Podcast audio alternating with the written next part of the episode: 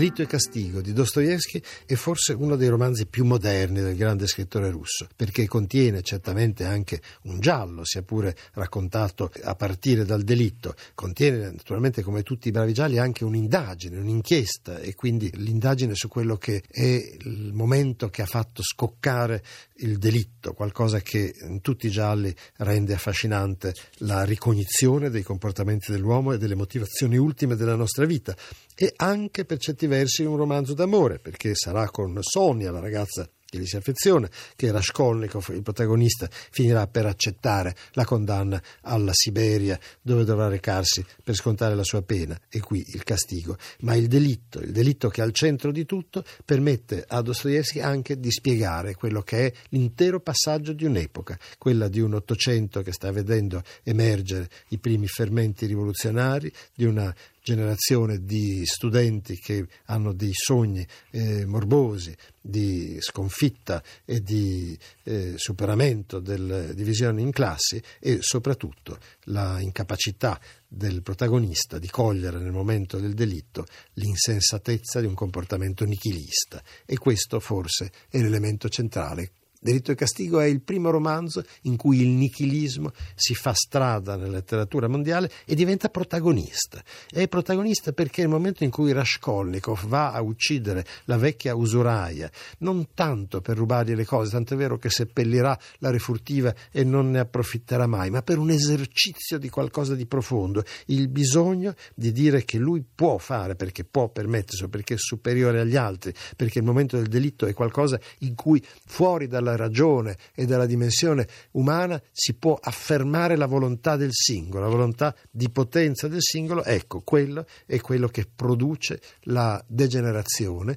e apre la strada al vuoto che il nichilismo pretende essere alla base dei rapporti umani. Il vuoto che è legato al fatto che noi non sappiamo veramente perché siamo qui, perché il senso della legge e della morale, il perché dei valori della società borghese, il perché di quelle che sono le frustrazioni di chi non riesce a trovare veramente strada nella vita. E quindi lo studente, ormai un po' fuori corso e senza tante speranze, che è Raskolnikov, trova nell'assassino della vecchia usuraia un senso ultimo di quello che altrimenti non riuscirebbe riuscirebbe a trovare. Lì è l'affermazione del sé, della sua superiorità, del fatto di poter andare contro le leggi, di esserne addirittura al di sopra, di avere insieme ai suoi compagni studenti eh, un po' squattrinati e senza eh, problemi di immagine di un proprio futuro, affrontato l'eclisse della ragione. Questa, l'eclisse della ragione, è alla base di quello che accade. E per eh, Dostoevsky è sicuramente un fenomeno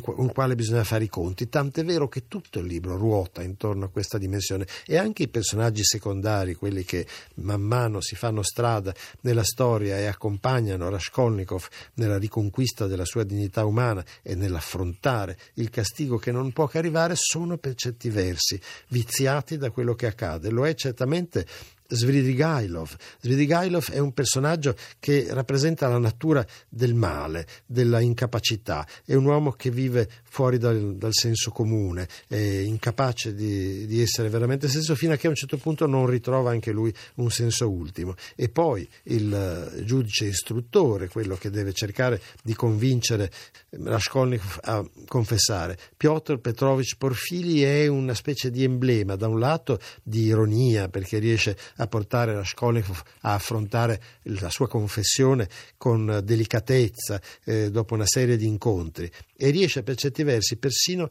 a salvarlo, perché malgrado manchino le prove, nel momento in cui è l'intima convinzione di aver commesso qualcosa di insensato, che Raskolnikov può confessare e lo fa perché il giudice istruttore è arrivato a metterlo di fronte a qualcosa che non può non essere parte del suo essere umano. Ecco, qui l'immoralità dei personaggi che ci sono incontro improvvisamente diventa peggiore, quasi che coloro che senza aver ammazzato nessuno, ma chi ha comprato una moglie, chi ha sedotto una fanciulla, chi come appunto Svidigailov è un sens- uomo sensuale e vizioso che per certi versi si lascia vivere, non vive, beh, sembrano tutti peggio di chi a un certo punto ha affrontato con una forma di ribellione un po' folle l'assassinio e subito dopo, o meglio,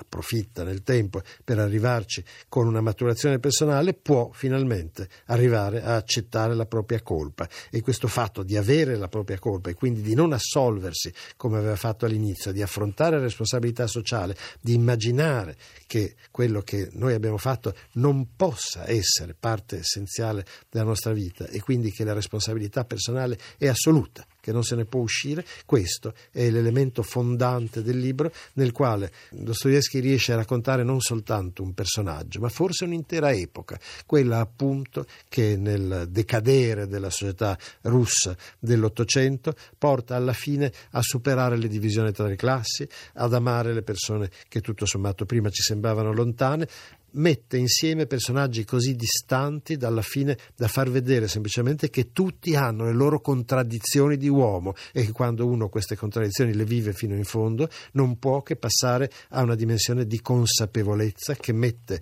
eh, sullo stesso piano tutti e permette soprattutto di analizzare le proprie capacità intellettuali in funzione di un'etica interiore che non è quella data dagli altri. Bene, nelle generazioni che si succederanno a Dostoevsky, questo libro resterà nella storia come un elemento fondante di una morale che evidentemente prima sfuggiva, ma io credo che ancora oggi a rileggerlo noi possiamo trovare il senso ultimo della responsabilità che accompagna tutti e che ci fa allontanare da quella dimensione nella quale appunto Dostoevsky fa pensare che tutti vivano fino a un certo punto. Il passato, il nostro passato è fatto di questo di persone che vivono tutte nello stesso modo e chi non vive in quel modo è considerato estraneo. Raskolnikov fa parte di coloro che rappresentano la modernità, che escono dalla dimensione della responsabilità collettiva per entrare in quella personale e subito dopo, nel momento in cui diventa parte responsabile di questa modernità, Raskolnikov rappresenta coloro che devono prendere in mano la propria responsabilità personale e rispondere individualmente. Non siamo più un collettivo, siamo individui, non siamo più più tanti, siamo tutti singoli, soli davanti al nostro destino,